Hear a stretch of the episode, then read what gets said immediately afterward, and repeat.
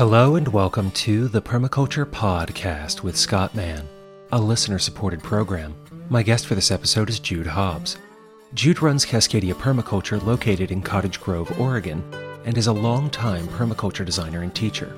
2015 is her 15th year offering a permaculture teacher training, and that class forms the basis of our conversation. She shares with us what the course is like, the materials covered, the importance of set and setting, and walks us through what one can expect during the class. As a graduate of this program in 2011, I also share some of my memories and how that event and Jude's tutelage influenced my path.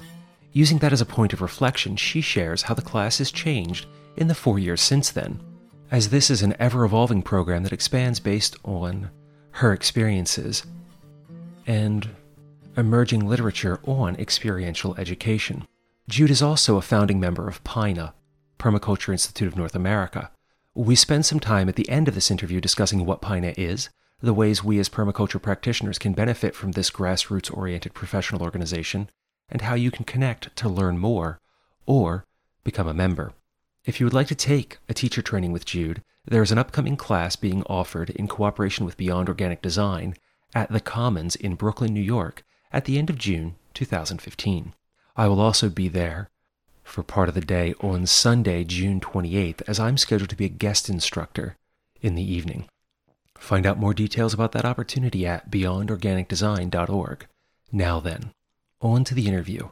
I'll join you again afterwards with details about this upcoming class and some information on how the teacher training influenced my direction. Then, Jude, could you give us a bit of your biography and background, how you came to permaculture and your current work, and then we can talk about what a permaculture teacher training is. Great. Thank you, Scott. It's great to be talking with you today. I would say that, you know, my love of nature began when I started to climb the sycamore tree in our suburban backyard in southern New Jersey and uh, investigating the bugs and, uh, you know, what was going on within the bark and the leaves, and it just really changed my world considerably. And my family were minimalist gardeners, and I learned a little bit about vegetable gardening at that time and the soil and got to understand that. And that was pretty much my youth and what I experienced in that world. And then to fast forward in my young adulthood, I studied psychology in college with a focus on horticulture therapy. And then in the mid 70s, I moved west and landed a job at Jackson County Mental Health, which is in southern Oregon. I worked there for several years and then realized for my personal mental health that I really wanted to get out of the clinic environment and focus more on plants. So I purchased my roommate's landscape maintenance business, and pretty much the rest is history.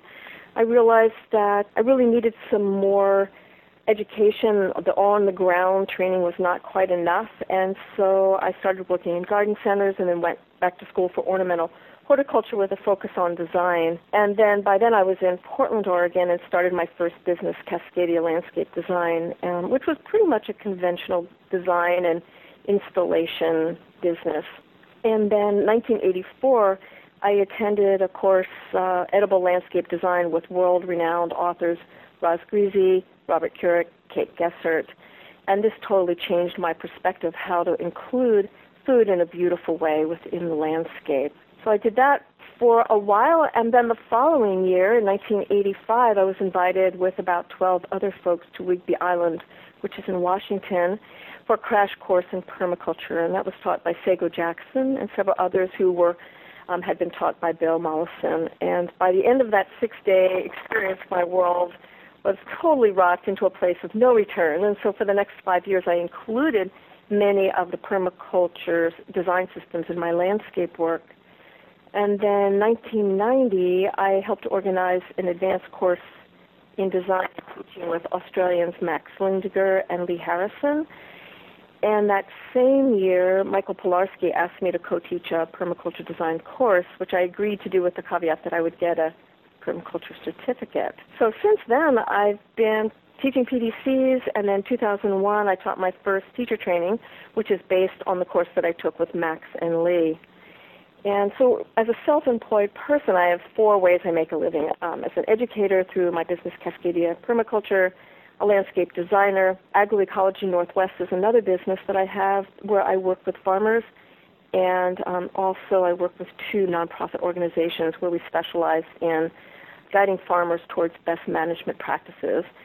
And then my fourth income stream is Wilson Creek Gardens, which is a permaculture demonstration site where I currently live, which is seven and a half acres, and bringing in a wide variety of the permaculture systems.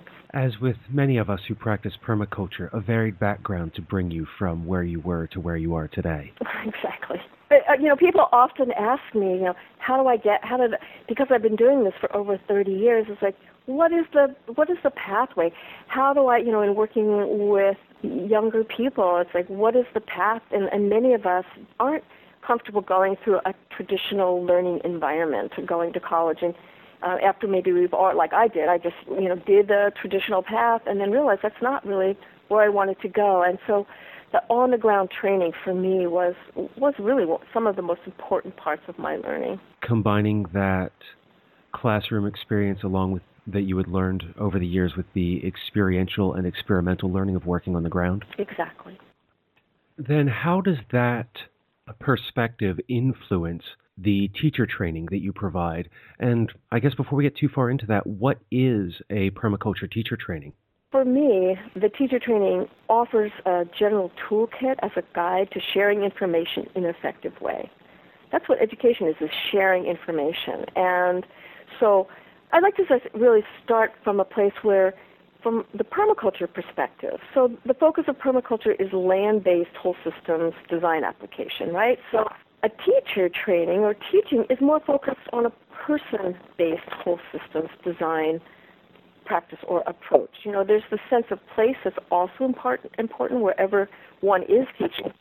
But, it's, you know, there's the land-based and then there's the people-based. And I come from a place of thinking about, you know, how can we change the conventional education system, you know, where children are taught by sitting in straight rows or on comfortable seats, you know, with few breaks and little creativity, and then going to, you know, higher education where it's a similar environment where there isn't that opportunity where the environment of critical thinking is not really enhanced you know, people are usually, or students are usually talked at versus engaged in dynamic interchanges.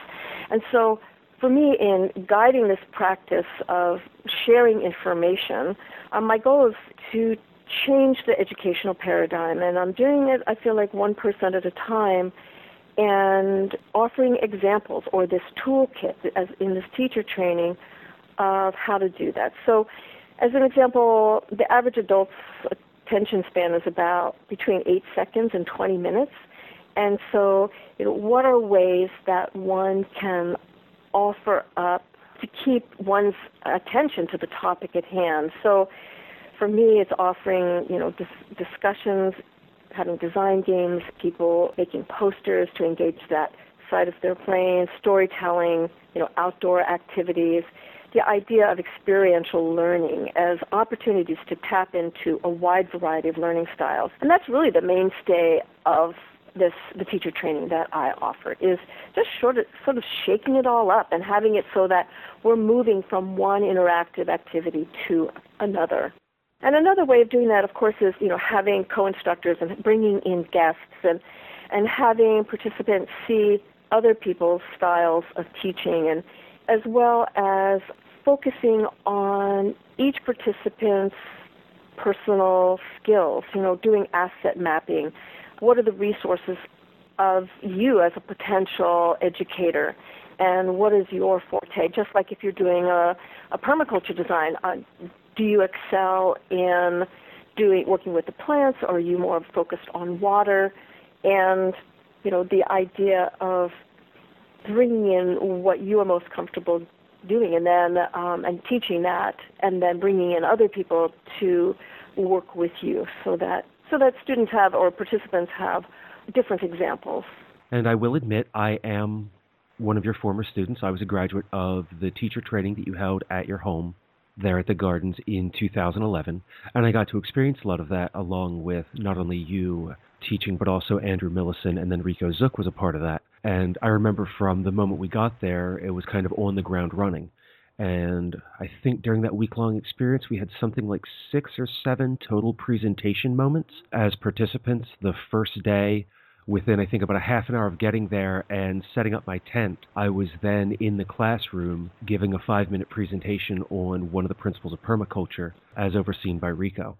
We call that off the cuff. So it's like, you know, you, you walk down the street and somebody says, Tell me something about permaculture, and you've got five minutes Another thing that you mentioned there was also coming to an understanding of our personal learning styles as well as our personal teaching styles and kind of our area of expertise. And for me that was a very valuable moment because I always thought that I was I was a good listener when it came to sitting in a class and listening to a lecture and taking notes and that that was the way that I learned. But I quickly came to understand that no, I'm a I'm a hands-on or what was the technical term for that? A kinesthetic learner? That's right. Yes. And through that dynamic of being in that classroom with other students who ranged from people such as myself who were just interested in teaching to people who were, you know, university professors. I think there were three terminal degrees among two individuals in that class. and from that, coming to understand my role and niche as an educator, that there is a particular place where I have expertise that's the place that I should focus on. And that's really helped to develop my personal approach to permaculture and understanding that I'm not a great gardener. But if we want to sit down and talk process or the philosophical underpinnings of permaculture, that's a great place that I like to plug into. And that's a sense of knowing because most people who come to the course have not touched into that part of their personality yet and it can be very overwhelming. It's like, oh, I'm going to go and I'm going to have to learn all these aspects. And really, what we're what our goal is is to is to really focus on what works best for that person that's in. And that's why I keep the courses to generally around 15 people because it is a very individually focused advanced course you know and my goal is to create a sense of empowerment that yields confidence and that is one of the things you know they don't come with confidence they're very shy or they don't feel um, maybe even entitled to, to share information, and that by practicing multiple presentations, the difference between that first off the cuff experience till the final presentations is always extraordinary and very exciting. And the course is really outlined sort of very action oriented and it unfolds as a design methodology where each topic builds on the previous one and we are always moving back to revisit what was said or demonstrated. And so again, that's that's I'm modeling what I would do in a permaculture design course as well. And really, this teacher training is not just about teaching a PDC because really, most people who take this course are not going to do a, a full-on permaculture design course. They might be teaching adults in um, a university setting, or they might be teaching um, youth at, at a youth farm.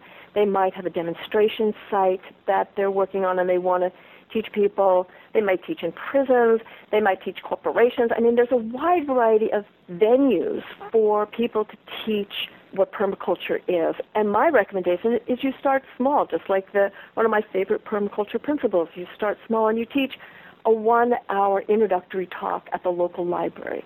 You know, you go to the Grange or you know, you start small and then maybe you do a day long workshop and then maybe a two day workshop and then you bring in other people and then all of a sudden you're building your chops to actually if you're so inclined to start becoming involved in full on courses. You know your audience is influences who you're teaching you know um, what part of the world you're working in is it urban suburban rural what cultural environment that you're teaching in and all of those aspects will play a huge part in how you share the information.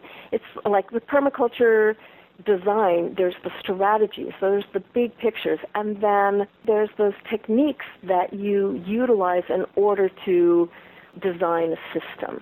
In this course, we're offering a lot of strategies, big picture thinking of how to accomplish the goal of sharing specific information. And then the recipes come in showing examples of like how to do mapping, you know, like mapping the territory. We'll do an interactive exercise outside where you utilize whatever's around, whatever kind of materials are around, and you create a border of the place where you are teaching, and then you put in, so, okay, so where's the pond, where are the buildings, and so all of a sudden you're taking what you have learned about a place and putting it on the ground as a sample mapping exercise.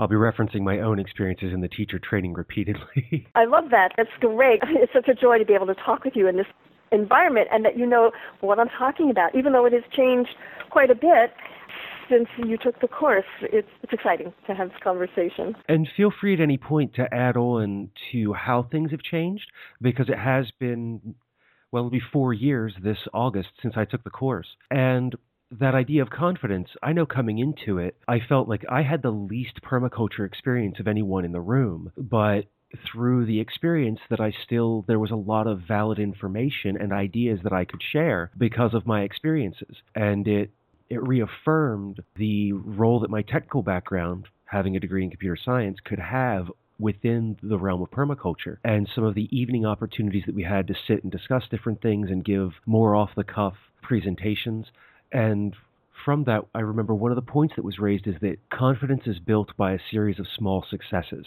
And that really made a big difference for me in getting out there and taking one step after another. And the hands on experience in the classroom, which really felt like a safe environment to be able to do that and to receive a critique that was useful on building the information that I was learning in the class as well as my personal presentation style.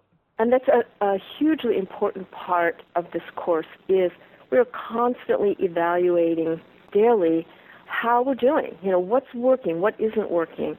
And uh, we do an interview when people come into the course. And so I, it's an entrance interview, one would say. And I ask a series of questions. And one of those questions is, how are you most comfortable receiving feedback? And, you know, I, I'm always prefacing it that we're doing it in a respectful manner and that you do this positive sandwich where you give a positive thought about how somebody is doing and then you offer up an example of how they might improve something and then you end it with a positive. And so that we're constantly learning by offering suggestions of how one how things can be different. And and to me that evaluation process is huge. So we're doing individual evaluations for each one, each person, and offering it. It's very peer based and it's peer, you know, so we're speaking as a community, basically. We build community in this course. And then there's also the mid course evaluation where we we are assessing how things are going with the venue, what we're liking, how things and, and things that could use improvement. And then also within the curriculum and the facilitation so that if things are not working mid-course, we can see how can we change it so it will be improved throughout the rest of the course. That is via small groups and then coming together as a large group and everybody reporting their thoughts on how things are going. And so that we see this as a group mind because everybody's not going to be satisfied with everything and every you know, we all have different opinions.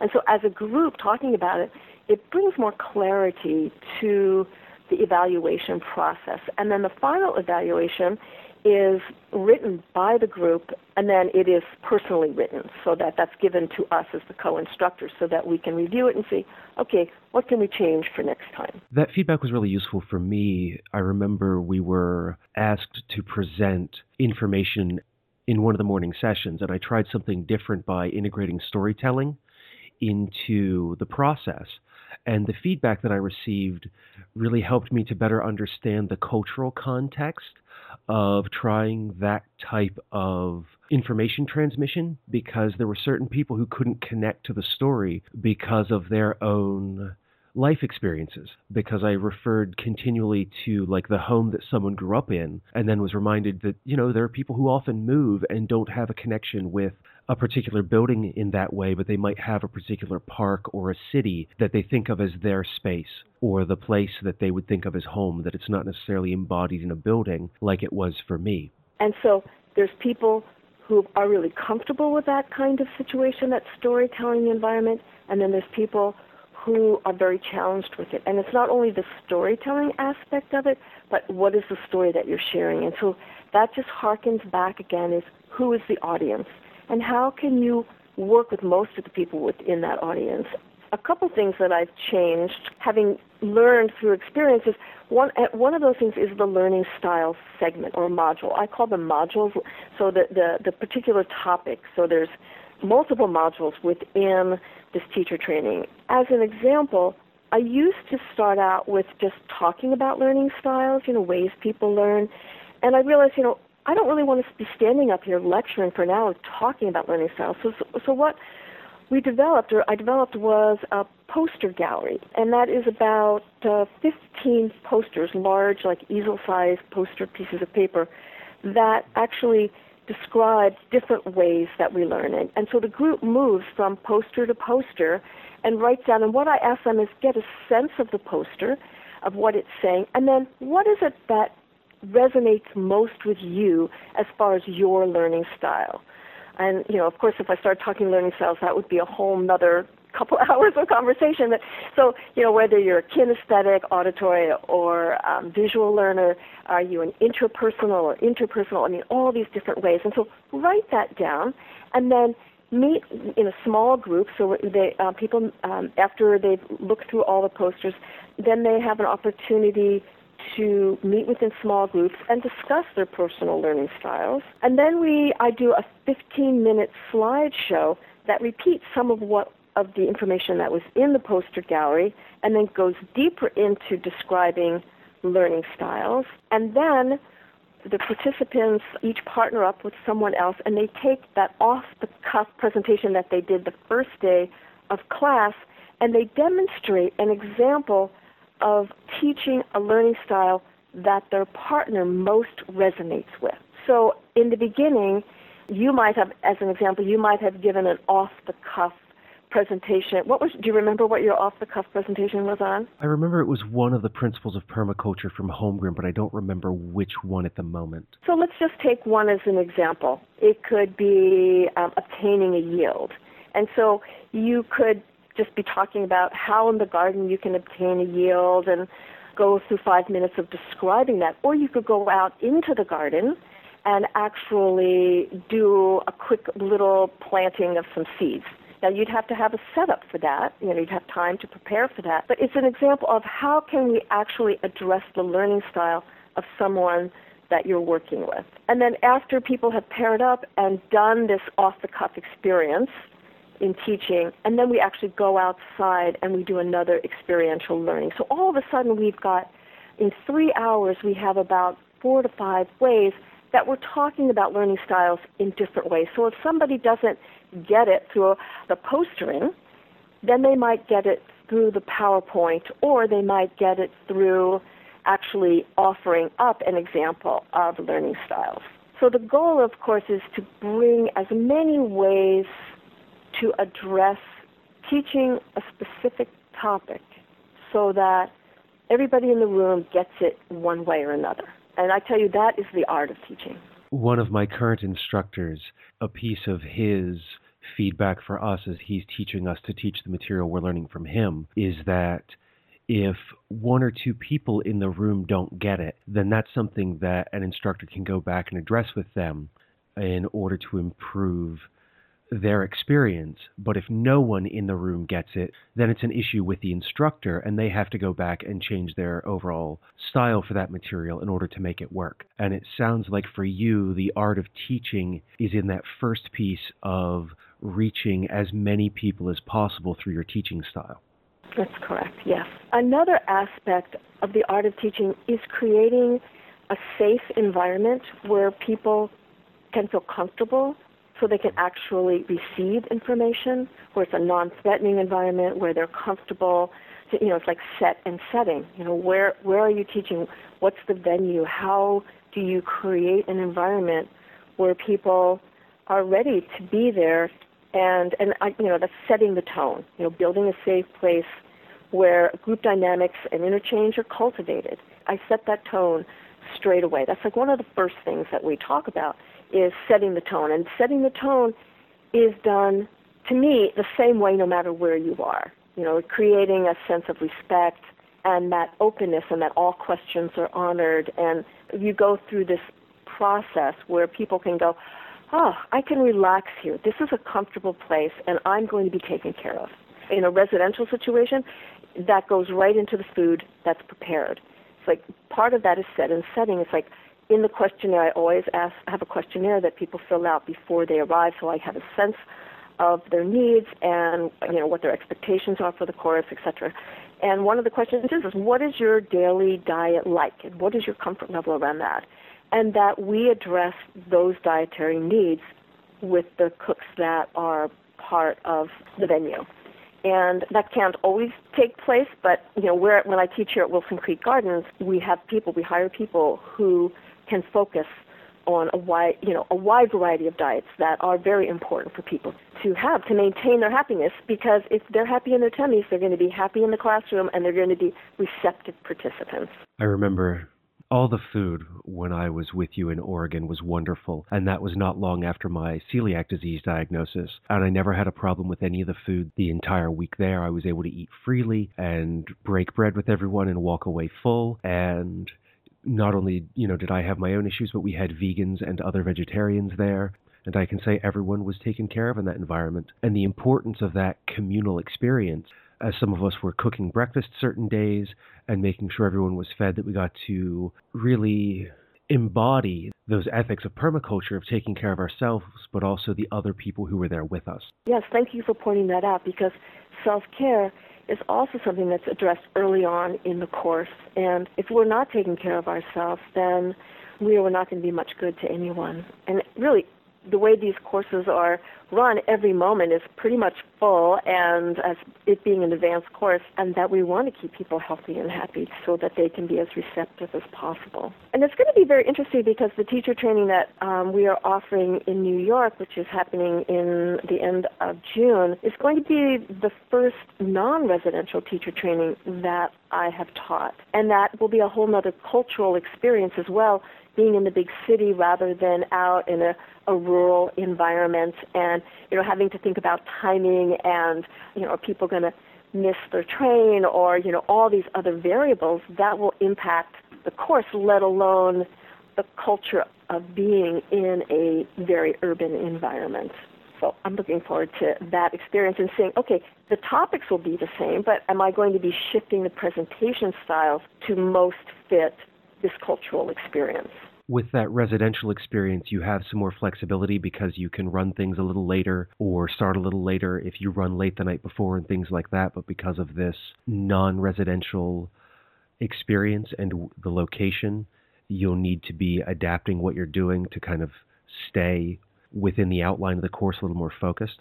Yes, because in a residential setting, you know, if somebody's oversleeping or something, you can grab them and go to the tent and say, hey, you know, where are you? What's going on?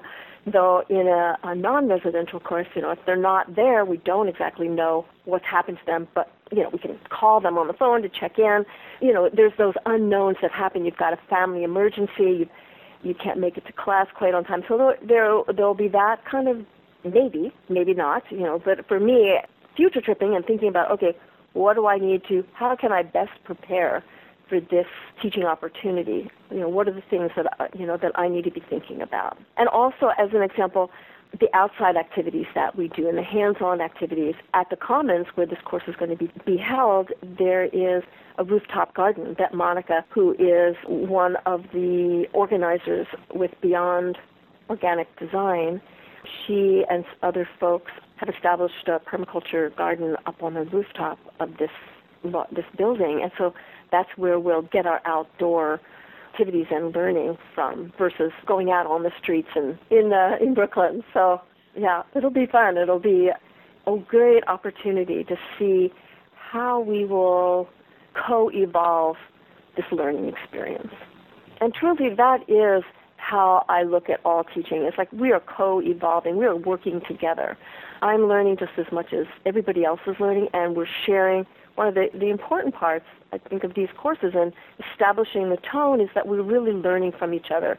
I bring lots of resources, other people bring resources, and we, share that, um, whether it's, you know, via on the computer kind of resources or just ex- resources from life, and that everyone there is creating this group experience. Could you provide us a rundown of what topics you'll be covering in your upcoming course and kind of serve as an outline for where the teacher training that you developed is now? Well, one of the things that's different from when you took the course, I do believe, is that now each participant is co facilitating for a day of the course. and they have instructions on how to do that, and that is something that we've co-developed as we've done this between the participants and uh, myself. Is that they are co-facilitating, you know, like the morning check-in announcements. You know, that half hour in the morning where we're just kind of landing in place, basically, and then they will make sure that I stay on time or any of the other instructors stay on time. They are building posters again for our group memory because one of the things that posters do, which means these are um, writing on the easel and putting these big pieces of paper around the room so that if somebody comes in, they can really see what we've been talking about, or it also kind of jogs the memory about certain topics we've spoken about. So, in essence, they are running the course. The students, the participants are running the course, and each day getting practice and confidence because there there's this thing about you know you you teach the information and you are also a facilitator you have to facilitate and we have quite a long lengthy session on facilitation you know how do you work with keeping everything basically together besides the general information that we are offering as the you know the download let's say of the course content. So you asked about the curriculum. You know, like I said, we start with setting the tone. We have a general course introduction, and presentations are throughout. Talk about philosophy and ethics of being an educator, which is distinctly different but can be wrapped around in the same. If you think about our core ethics in permaculture, you know, caring for the earth. So how can, as a as an educator, how can you care for the earth? And so examples could be, you know, what kind of teaching supplies are you bringing?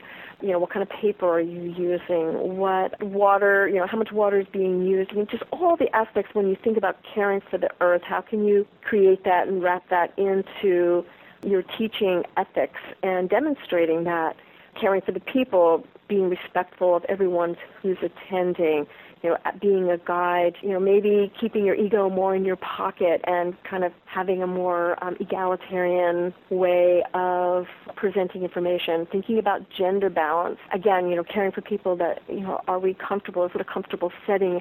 Is it too warm? Is it too cold? You know, how's the lighting? What are the seats like?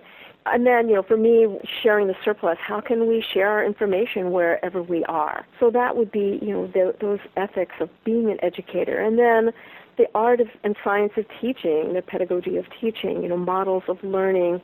There's this, you know, the new paradigm of education. Jesse Wolf Hardin wrote an article for the Activist and probably 12 years ago where he just talks about, you know, how can we change the sense of education? And for me, you know, wonder and awe, creating a sense of wonder and awe and exciting the mind for for learning new things. And then we'll have, you know, integrating different methodologies of permaculture principles within each teaching module.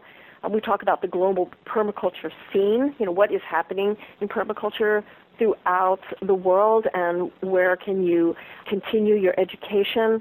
Uh, we talk about, of course, whole systems design relative to learning styles and assessments, cultural diversity, building facilitation skills, and the tricks of working with guests and co-instructors. I always ask if I have somebody coming in as a guest, I ask for an outline of what they're going to be talking about, making sure that, that we're all on the same page about how much time there is, what topic we are looking for them to cover. Um, I talked about asset mapping, doing we do a demonstration of outdoor hands-on activities. I, hands-on modules, I think, are one of the toughest modules to do, and so I've kind of learned over time by making mistakes of how to create a very effective hands-on outdoor module. Of course, we spend lots of time on curriculum planning and building, and we follow. I'm a big proponent of um, Mollison's 72-hour permaculture course curriculum and the topics that are included in that. Though, of course, with any course that you're teaching, one would bring in local aspects of information as well. We do lesson planning. And then with each one of these, there are interactive activities that really get the mind wrapped around how to actually do this kind of thing, like building a curriculum. Like in a half an hour, people who are more drawn to doing a one hour talk on permaculture, they work together and they build, okay, what are we going to talk about? Within each minute of that hour, that will yield a specific outcome. Or maybe some people want to do a weekend workshop and what would be the curriculum? What would you talk about? How would you, not only the curriculum, but how would you demonstrate that curriculum? So again, that's more interactive activities as an example. And we talk about decision making. And then throughout the course, people are doing presentations. So there are blocks of time set for individual presentations. We do course planning, you know, like figuring out venues, dates, budgets, timeline, marketing, and then implementation of all that course planning. Um, we talk about presenting styles and methods. You know, how do you actually present information and what is your particular style? I mean, all of us know what our favorite teacher's style is. Their shtick, you know, they're a comic, they're a storyteller, you know, they just download tons of information. What is it that you are most drawn to and most comfortable, your style of presenting information? We talk about field trips and how to, you know, um, orchestrate field trips and then we also talk about um, mo- uh, mentors and apprentices and work, you know, sharing information with others. And then assessments, you know, evaluating how do you evaluate a course, writing evaluations. And then throughout, you know, I'm offering stories from my experience, you know, how people can learn from my mistakes, I, um, teacher's kit, what I bring to a course with me. And then if anything else that people want to talk about, we address one way or another. And this is six and a half days, and so it's really a packed experience. And then the last day, we do presentations and we open that up to the public. And so the participants are offering up in an afternoon five minute presentations on the aspect of permaculture that they wish to share with our audience. And it is considered an introduction to permaculture. That's kind of a, the basics of it. And then the evenings, uh, sometimes there's guests and they are always optional. And we also have time where participants can share their particular resources or their personal projects and get feedback on them. Sometimes we'll do design charrettes. So there's definitely some flexibility in the schedule for interactive participant activities. It's a pretty comprehensive curriculum that feedback is is that it offers people the opportunity to move forward. And I am very proud of, of many people who have taken this course and that they're actually doing the work out there that so desperately needs to be done in all kinds of situations. I mean, we have people who are teaching, you know, in the high school situation or elementary school that have brought these concepts of permaculture into the science classes. From my experience in the course with you over those six and a half days, it was an intense time. And I know that it was very challenging, and there were some times that were trying to take everything in and be able to evaluate ourselves and figure out where we are and what we want to do. Some of the challenging questions that we had to ask ourselves and the conversations some of the various students had during breaks and things it's just a very intensive time with all the information that's provided. And I know that I came home with, I think it was like 100 pages of my own handwritten notes, not including all the things that you shared with us digitally and that the fellow students shared with one another that we had created during the time and being able to step away from it. But I think one of the biggest pieces for me with having the appropriate set and setting was the candor that came up during not only the entrance interview for me with you and Andrew, but also among all of the students and our experiences, and also what you shared with us when we discussed some of the deeper details about things like renting a venue or if someone invites you in to be a guest ex- instructor and you've reached a point where you're no longer volunteering your time if you've moved on to being a professional. You know what should you ask for or expect when you go to a course like that as a guest. And the other piece was, that came from that that made the actual practical side of teaching make more sense was how much time we actively need to be prepared to put into developing our modules. We can't just off the cuff it all the time. And if I remember the number right, it was anywhere for every hour that we present, we should expect to spend one to 20 hours preparing for it outside of that experience. Exactly on average, it's around 20 hours. And, and part of that is, at least for me, when I'm preparing for a specific module, I have the nuggets that I want to share, and then there's the rabbit hole where you go down. It's like, and actually, I've, I've, I've changed the rabbit hole concept to actually the galaxy concept because really for me, it's like, I want to start learning about learning styles as an example. And then you just go onto the internet or you start looking at books. There's this galaxy of information. There is so much information out there that I'm just pulling from. And then all of a sudden, I've got to chisel all that amazing information down to, again, back into the nuggets that will be a 20 minute module or a half hour module or a 45 minute module.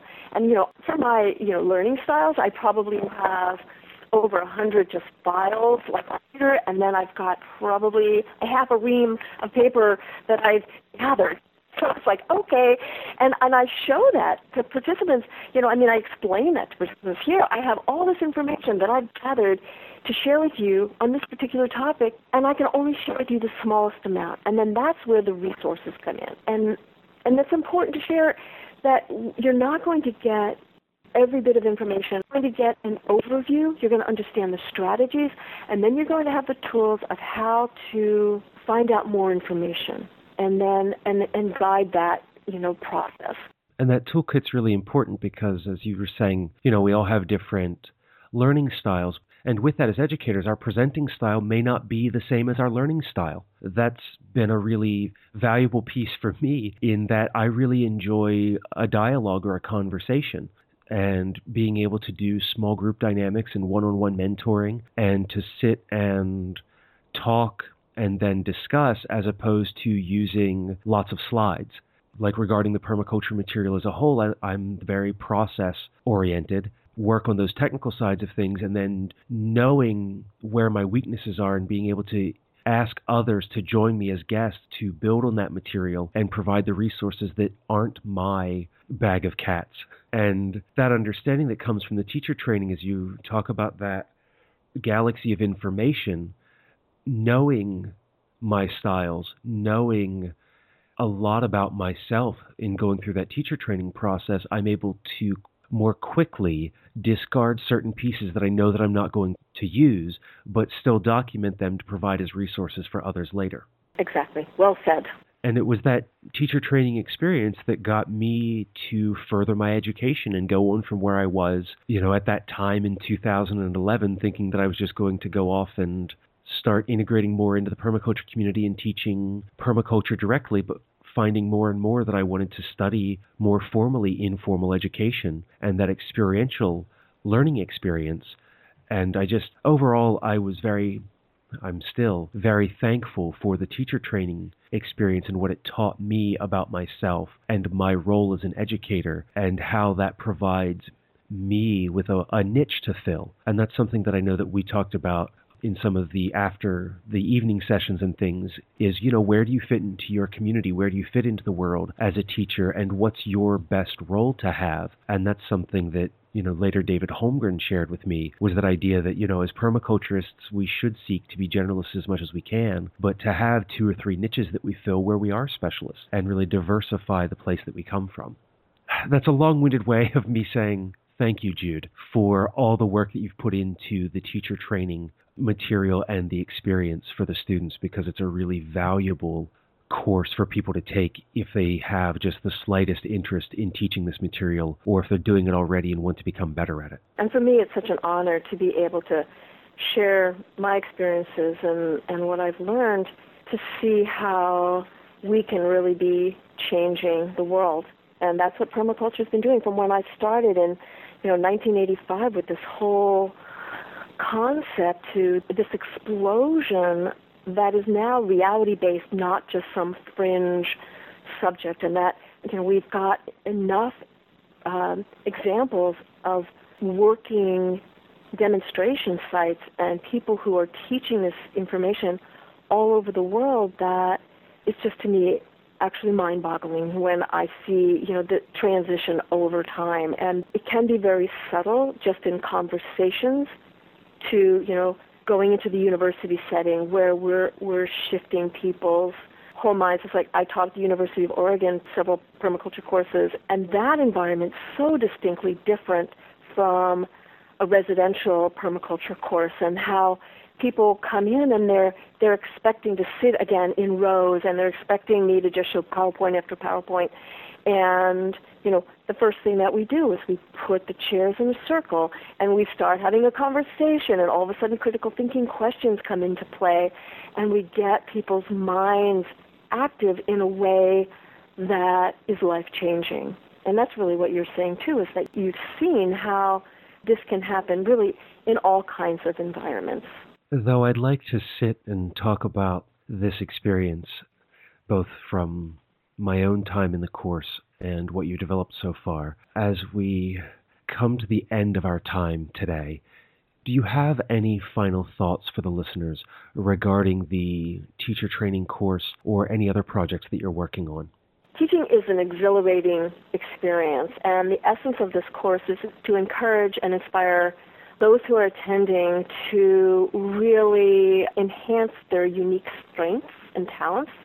And that's done by, of course, this demonstrating of diverse teaching techniques and that the idea of being grounded in place and being open to the knowledge that can help really transform an individual to being able to be comfortable and empowered to share the information from within themselves with other people is to me the greatest one of the great thrills in life is really like hearing about your story and what how you're evolving and and you know getting your masters and it's very exciting and and other people who are um, t- taking this information and hitting the road with it. So I'm grateful that you um, took the course and that you have invited me to be part of your incredible podcast. And um, I look forward to seeing you in New York because you're going to be a guest instructor. I don't want to interview you, but do you want to talk about your session? I'm still coming up with titles, but I want to focus on I'll just say that yours was one of the longest titles that I had. I was trying to fit it in. Pretty fun. well, it's I the presentation style that I've come up with over the years is kind of a shock and awe introduction followed by a discussion. So I'm looking at using the time that I have to do two short sessions, one of which will be on establishing a sense of place and that comes from some of the environmental education reformers, David Orr and David Sobel. And then the other is looking to encompass many of the things that you've discussed during our conversation today, and also that many of the students will be learning about ahead of time when it comes to learning styles and presentation styles. And that's on the importance of dialogue or the role of dialogue in creating an open, informal education experience. And the dialogue is something that doesn't happen. You know, the Socratic method of teaching and learning, you know, that asking those critical thinking questions. If we can teach our children at an early age to ask questions and then have them honored and answered, think about how learning would be so much different and the education system would be so much different. And it really sounds like what you have your master's in is moving very significantly in, in that direction. And it's a direction that I'm planning to continue in because of, as a conversation that I had with someone recently, he was saying, you know, we, especially as Americans, are taught very often, well, how do I fix something? Kind of like an engineer's mindset, as opposed to what is the problem and why am I looking for a solution to it? And I find that you know the Socratic method and asking critical thinking questions are the pieces that step us back to those root questions that can provide a more beautiful and elegant solution, whether that's in the landscape or with people. There was one other thing that you had mentioned to me in setting up this interview was about your work with developing Pina. And I was hoping you could share that with us before we draw this interview to a close. Yes, I've been working on PINA, which is Permaculture Institute of North America, with about seven other longtime practicing permaculturalists for about five years. And PINA is a professional organization designed to support students and experienced practitioners of permaculture in North America. And it's a peer driven permaculture organization that is based on being support and offering continuing education for those of us in the permaculture field. And if your listeners have an opportunity to purchase or actually subscribe to the Permaculture Activist, which is now called Permaculture Design, the summer 2015 issue. Penny Livingston and Peter Bane co-wrote an article called Revival of a Peer-Driven Permaculture Organization. And it describes our goals, which is to raise and maintain the professional standards in permaculture design, teaching, and other disciplines, to support permaculture education through a certifying process that recognizes achievement and excellence. So we are in the process of issuing diplomas for for those who have been in the field for a long period of time and and then to provide a structure for communication among permaculture design course graduates. So it's really an organization that we have developed that our goal is to have regional hubs throughout North America, Canada, Mexico, all of the U.S. that will provide a connection, a web of individuals who have or have been in the um, permaculture experience, whether new or have been in, involved in, in permaculture for many years, so that a conversation is building.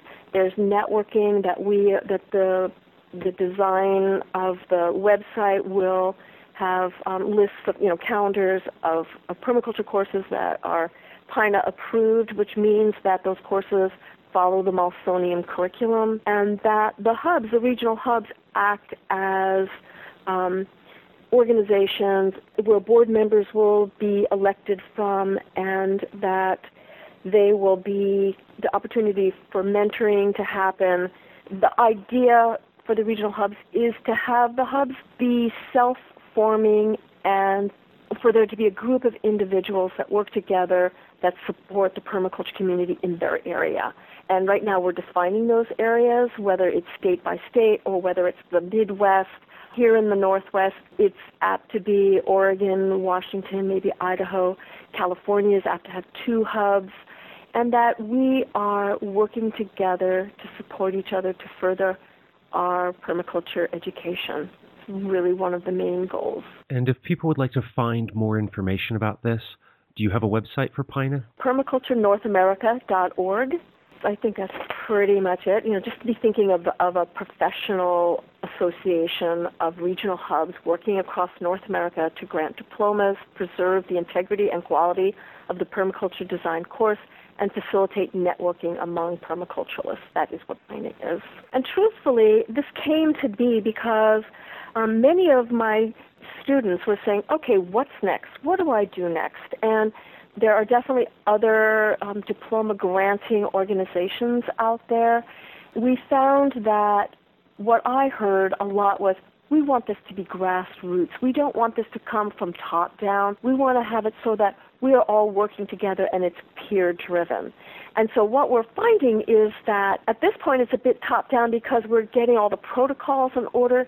And so the next layer is okay, now we have to get regional hubs engaged so that it truly will be a grassroots organization and that we won't be those of us I, i'm very much looking forward to stepping down from the board and getting back to my regional organization and so you know how can we create this web of different regional groups to actually fulfill the mission of PINA. So even though it's a top-down approach at the moment, that's a very normal kind of place for many organizations to start. But as you grow to pass that, for lack of a better word in the moment, authority down to the various regional peer-to-peer groups, while still being overseen by an international organization. North American.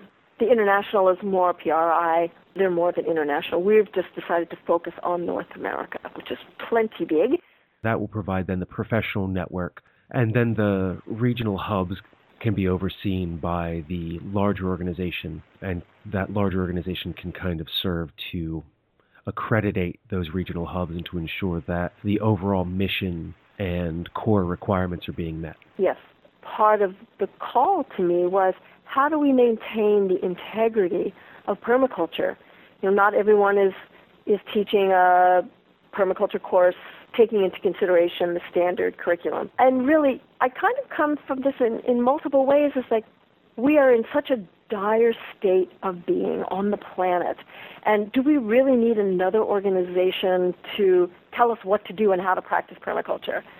Yes and no. Let's just go out and do it, hit the streets, and get the work done. And then there's also that place of, okay, we're holding the ethics of permaculture and the integrity of permaculture. How do we go about doing that? So there's different ways to look at it. This is another option for people who are interested, especially those who are going to be utilizing permaculture in their professional livelihoods.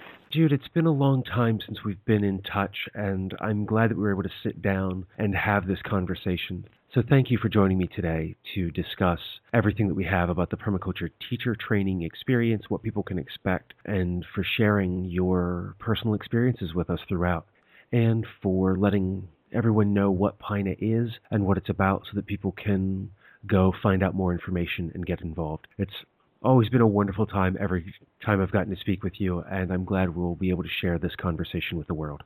Thank you so much, Scott. It's been a pleasure, and thank you for all the work that you're doing. We really appreciate being able to turn on the podcast and, and find out what's going on all over the world relative to permaculture. And that was Jude Hobbs. You can find more about her work at cascadiapermaculture.com. At beyondorganicdesign.org are further details about the upcoming teacher training at the Commons in Brooklyn, New York, which runs from June 24th to June 30th, 2015. The course is being offered on a sliding scale and is limited to 15 participants. My understanding is that they are reaching capacity quickly, so sign up now via the link in the show notes. That link will take you directly to the course page, where you can find out more information. Though many years have passed since I took my teacher training course with Jude, Andrew, and Rico, the impact of my time spent with them at Jude's home in 2011 still sits with me. This class led me to the path I am on now with the plan and seeking to formally study and understand the ways in which people learn so that we can better teach through informal and experiential learning. The course also helped me understand that though I am a kinesthetic learner, I prefer to present through conversation with only the necessary images or graphics, and generally I abhor PowerPoint unless it is absolutely required. And that in turn changes the way I teach. Rather than mimicking the styles of others, I found a way that I am comfortable with, balanced by knowing and understanding that it is not an approach that reaches everyone and requires that I adjust my programs as needed to the audience. This course also gave me enough successes to build the confidence necessary to continue to put myself out into the world and start with those presentations at places like the local library and see them expand to discussions at the monthly meeting of the County Master Gardeners Group and to set up an informational table on rain barrels and vermicomposting at a local nature center, and later return there to give an afternoon demonstration on how worms can eat our garbage. This last one really drew in the children and made their parents a bit squeamish, but was still a really fun time for me as I watched the children get engaged and how I could use that to get their parents interested, to show parents how they could use something like this as an educational tool, or how it could replace their compost bin in their kitchen, or become a small business raising worms, or creating compost tea or even just for some of the families that like to fish together, growing and harvesting red wigglers for that recreational activity. Experiences like that allow the opportunities that are available to continue to grow, and I count my teacher training as one of the transition points where I really began to push my personal boundaries. I left the course feeling confident and being able to put myself out there to be a resource to anyone who wanted to reach out to me. If you're in any way considering teaching permaculture, I highly recommend Jude's teacher training. It's a very intense information dump, but it's a great experience. And you can learn so much through that process, whether you want to teach formally or informally, whether you run a farm and you want to do on farm education, whether you're someone who wants to teach at a nature center, or if you're a listener to PermieKids and you'd like to do more teaching permaculture to children and doing that kind of work in parallel with what Jen Mendez is sharing. I don't think you can go wrong doing this. If you have any inclination to teach, take the teacher training and find out whether or not that's the place you want to be, whether or not you do decide to teach, you walk away with a better understanding of yourself and in turn how to best apply what it is you know. If you're not in a place, looking at Jude's schedule, or like with the class upcoming in Brooklyn, you can't make something like that, reach out to her through Cascadia Permaculture and ask who else she would recommend that you take a teacher training with. We're here as a community of permaculture practitioners with a large number of resources so that each of us can succeed in whatever road we're walking down. And though it's quite a bit dated at this point, I've included a link to my original review of the teacher training in the show notes so you can listen to my first impressions shortly after completing the class, when I was still very much a novice in the world of permaculture. With that, if there's any way that I can help you with your permaculture education or the path that you're on, your professional development, please let me know how I can be of service. Email show at thepermaculturepodcast.com, call 717-827-6266, write The Permaculture Podcast, P.O. Box 16, Dauphin, Pennsylvania 17018. You can also follow the show on Twitter at permaculturecst and join in the discussions at facebook.com slash the permaculture podcast. Finally, I want to get information about permaculture to as many people as possible and need your help to do it. Help me grow the show by taking a few minutes of your time and doing a few things for me. Review the show on iTunes or your preferred podcast site. Listen to the show with friends or family members. Post a link to your favorite episode on your blog, Facebook, Reddit, Twitter, or wherever else you get social with media. Make a one-time donation by mail or via the PayPal link at thepermaculturepodcast.com. Become a member at patreon.com slash permaculturepodcast. If you're a teacher and want to include what you've heard in an episode in your course material, please do. I just ask that you let people know where the podcast came from so your students can connect with me and the show. If you run a permaculture study group, listen to an episode together, discuss it, and let me know how it went. If you'd like me to come speak with your group or Skype in for a discussion, those are options too. And you can contact me for more details using that phone number, 717 827 6266 or an email, show at thepermaculturepodcast.com. Until the next time, take care of Earth, yourself, and each other.